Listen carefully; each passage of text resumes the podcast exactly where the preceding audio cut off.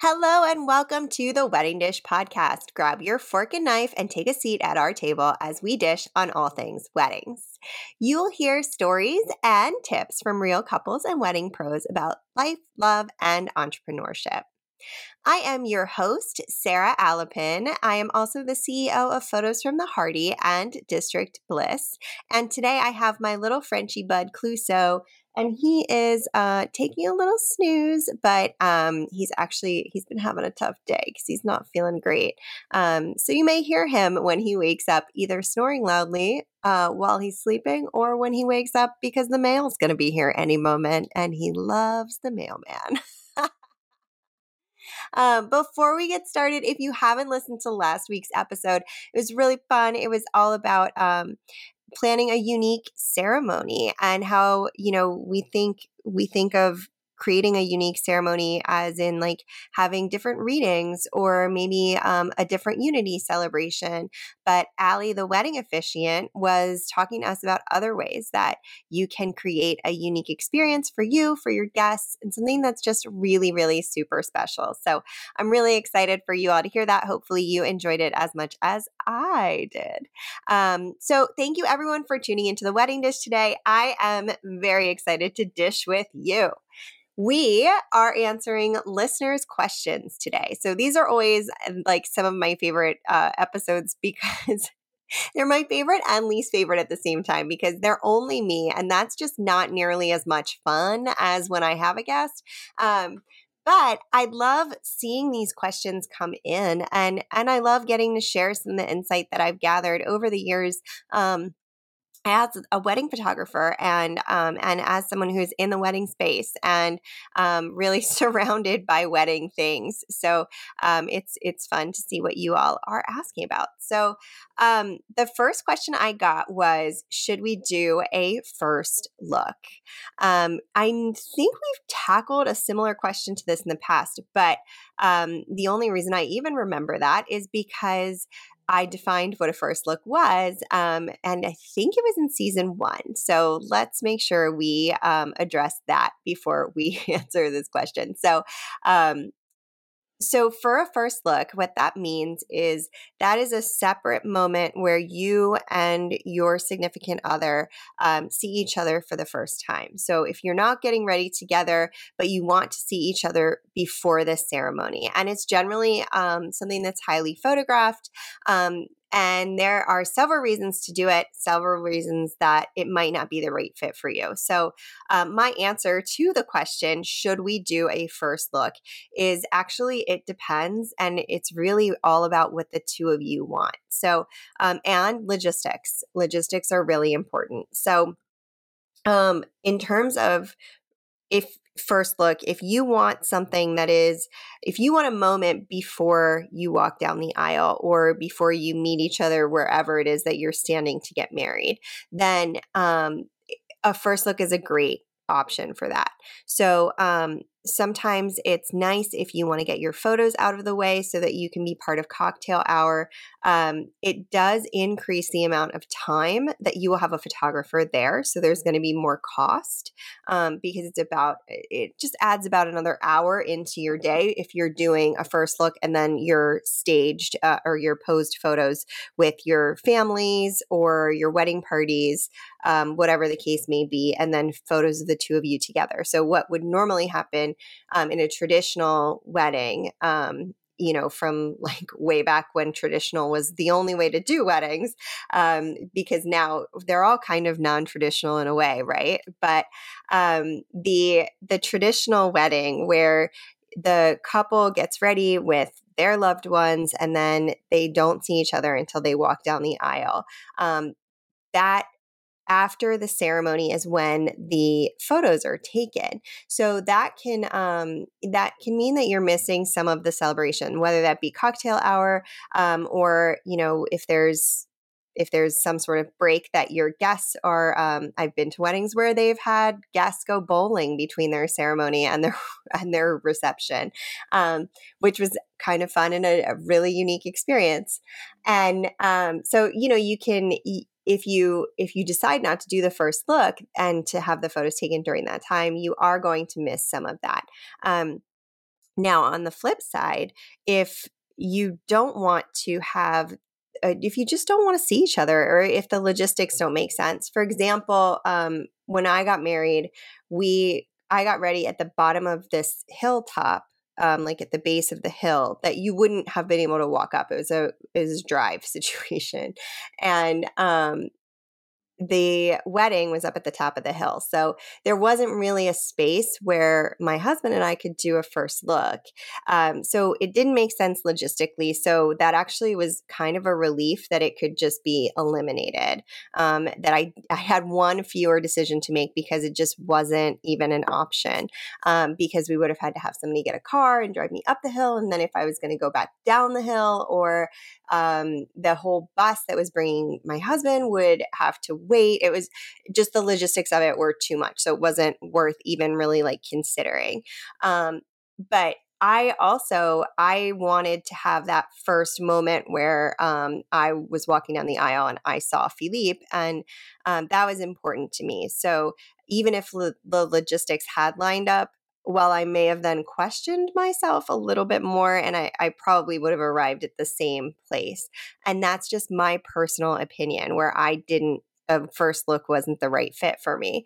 Um, if you are trying to, if you want to have that quiet moment with your partner, with your significant other, then that's also an, a reason to do a first look. You know, it's a very quiet moment. Um, we took that quiet moment after the ceremony instead of before the ceremony, but it can calm the nerves. Um, it, it can just be really a special moment. So um, it's really important to consider what you want. And there are a lot of things out there, including this podcast, where people are going to give you opinions on that kind of thing. Um, but really, in a lot of these questions, I highly encourage that you really like sit sit with it and figure out what feels right for you.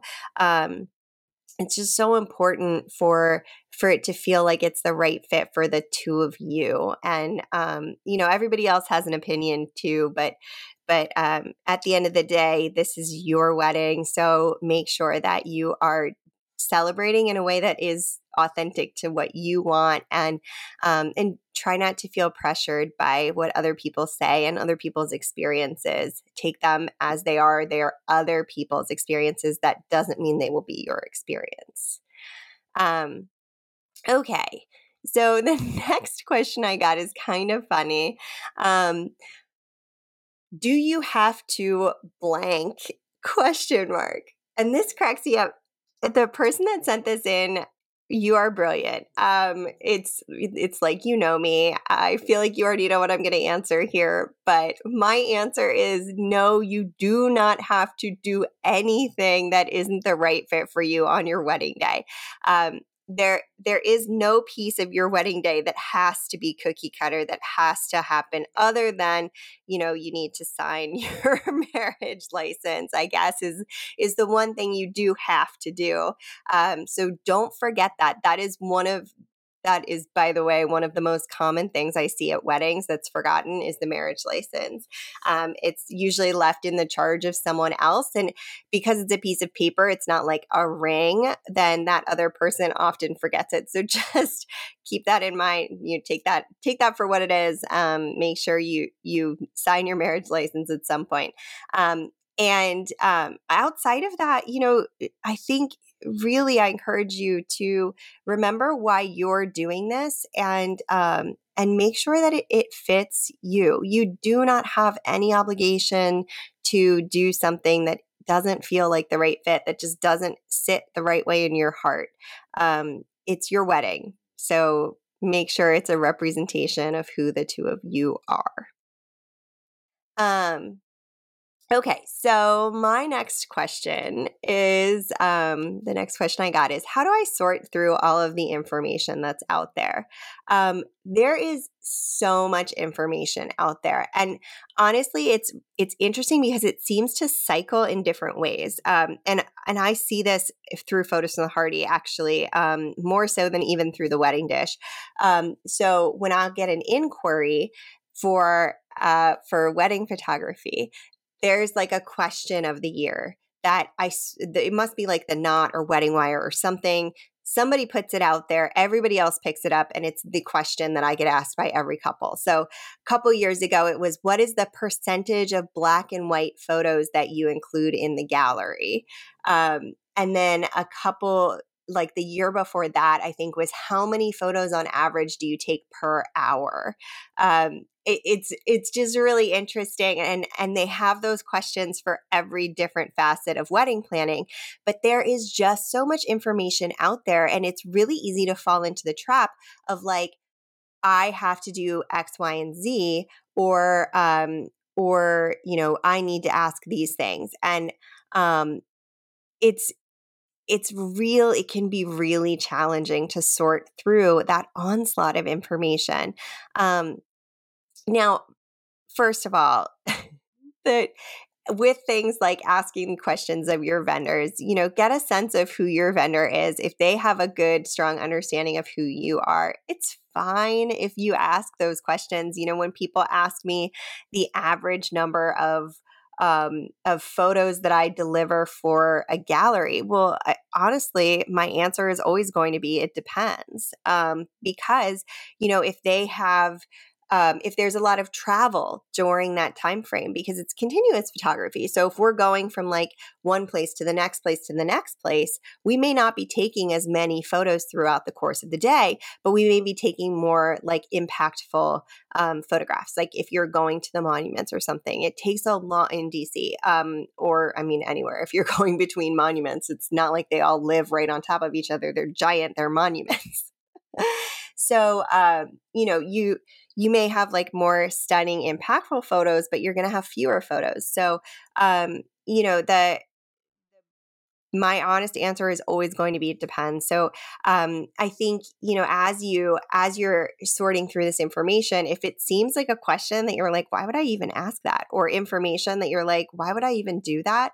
um, you know it's it's okay to reach out to somebody it's okay to ask for opinions um, but you also don't have to ask those questions or you know if it doesn't feel like it's the right fit um, a lot of what i tell people about wedding planning is to go with your gut. Your gut is so important your gut is something that is never to be undervalued and if it doesn't feel like it's the right fit for you whatever that information is whether that be colors for this season or um, you know different ways of setting up your ceremony or having a ceremony ceremony or um, who walks you down the aisle or whatever, you know, um, or which side you have to stand on um, for the ceremony. That's always, that's such an interesting thing too, um, because the history of it is so fascinating. Um, but the, um, you know, for in, in terms of sorting through the information, there's a ton out there.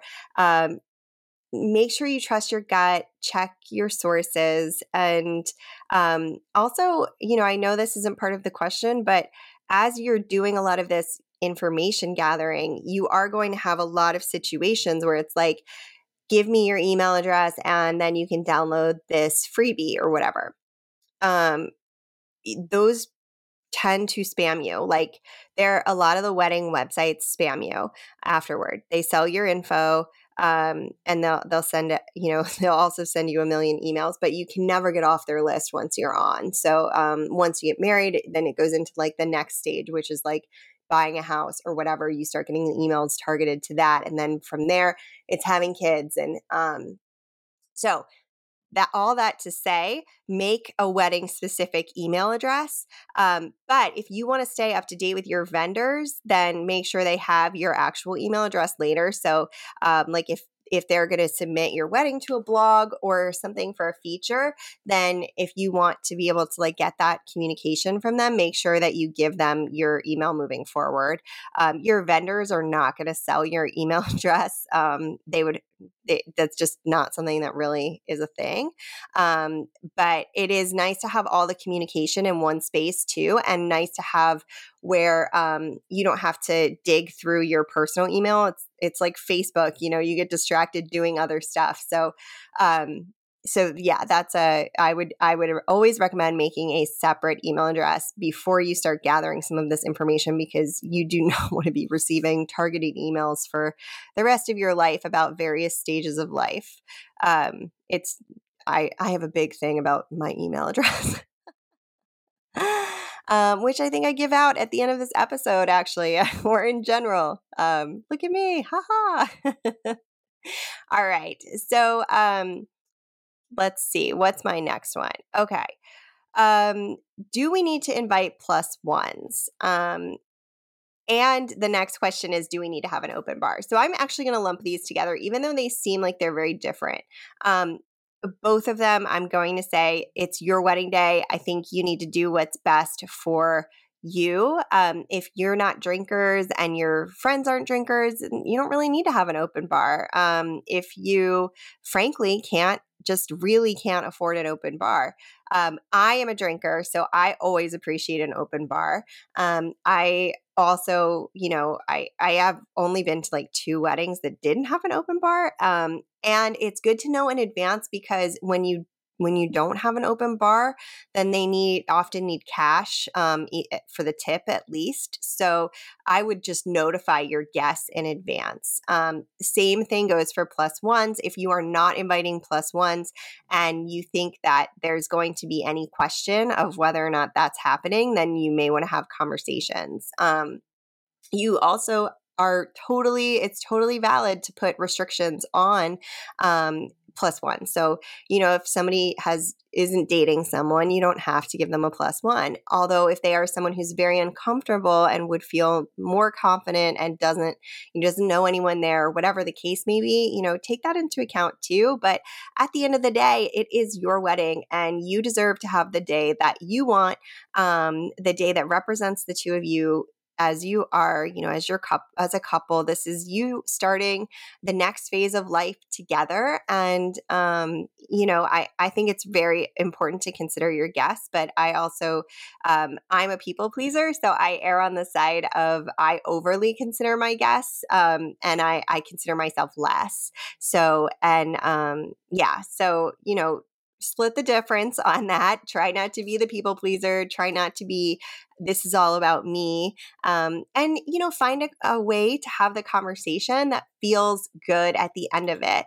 Um, if you aren't going to bring in any, any, um, plus ones, you know, have a conversation and have a respectful conversation with your, your friends, um, or family that may be you know, less than 100% satisfied with that. So, um, all right. That is, I know this was a fast episode and I feel like I'm speaking super fast today. Um, but I am actually headed out of town for Thanksgiving, and this episode is going to drop on Thanksgiving. So I am squeezing this in between other things, and um, that's it for today. That's all I've got time for. So um, if you are interested in sending us questions for future episodes, um, we love them. They're it's really fun to answer them. It's nice to like step into putting on that hat um, instead of just my normal interview mo, um, which is what I'm normally doing on this podcast. So it's it's fun to have those questions on the wedding dish. So you can send those to us. Um, and thank you so much for tuning into the Wedding Dish podcast. I am really, really value all of your input and and I value all that you all took time to send me these questions. It's really it's nice that you're listening and I appreciate your engagement and everything. So I hope you are having a wonderful Thanksgiving. And um, you can find us over on Instagram at the Wedding Dish Podcast. You can also check out our website, theweddingdishpodcast.com, to read show notes, apply apply to be a guest, grab the transcript from today's episode and all of our episodes because we are accessible. And you can donate to us if you want so we can keep bringing you juicy wedding tips and tricks from couples and wedding pros alike. Don't forget to tune in next week. We're actually taking a week off um, because I am leaving town and seeing family for the first time in 20 months. Woo! Um, so then, eh, if you uh, you're gonna miss one week, but then you can tune in the next week for um, for the following episode. And we are almost finished with this season. Can you believe it? Oh my goodness. Um, and again, if you want to get questions answered or submit a story to share with us on the Wedding Dish, you can send us a DM on Instagram at the Wedding Dish Podcast. And if you like the podcast, please follow, rate, and review us on your favorite podcasting app. Until we meet again, cheers.